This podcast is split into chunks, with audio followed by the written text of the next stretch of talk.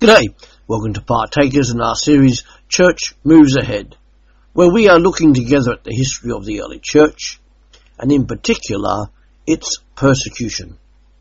We are taking brief excerpts from an ancient book, Fox's Book of Martyrs.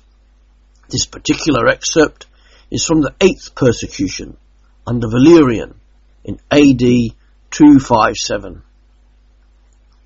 Persecution of the believers commenced under Valerian in the month of April 257 AD and continued for three years and six months. The martyrs that fell in this persecution were innumerable, and their tortures and deaths as various and painful. The most eminent martyrs were the following, though neither rank, sex, nor age were regarded. Rufina and Secunda were two beautiful and accomplished ladies, daughters of Asterius, a gentleman of eminence in Rome. Rufina, the elder, was designed in marriage for Armentarius, a young nobleman. Secunda, the younger, for Verinus, a person of rank and opulence. The suitors, at the time of the persecutions commencing, were both Christians. But when danger appeared, to save their fortunes, they renounced their faith.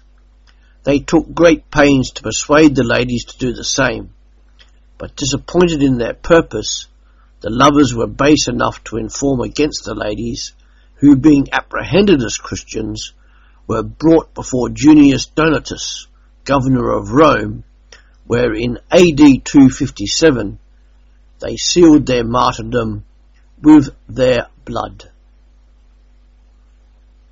Stephen, Bishop of Rome, was beheaded in the same year, and about that time Saturninus, the pious Orthodox Bishop of Toulouse, refusing to sacrifice to idols, was treated with all the barbarous indignities imaginable and fastened by the feet to the tail of a bull.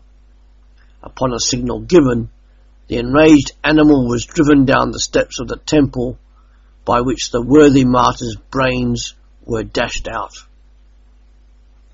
Sextus succeeded Stephen as Bishop of Rome.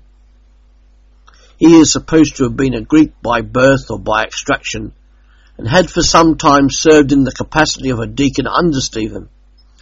His great fidelity, singular wisdom, and uncommon courage distinguished him upon many occasions and the happy conclusion of a controversy with some heretics is generally ascribed to his piety and prudence. Thanks for joining us here at Partakers. Come back real soon, where every day a new podcast is uploaded for the benefit of your life as a Christian disciple. Or come visit us online at www.partakers.co.uk. Thank you.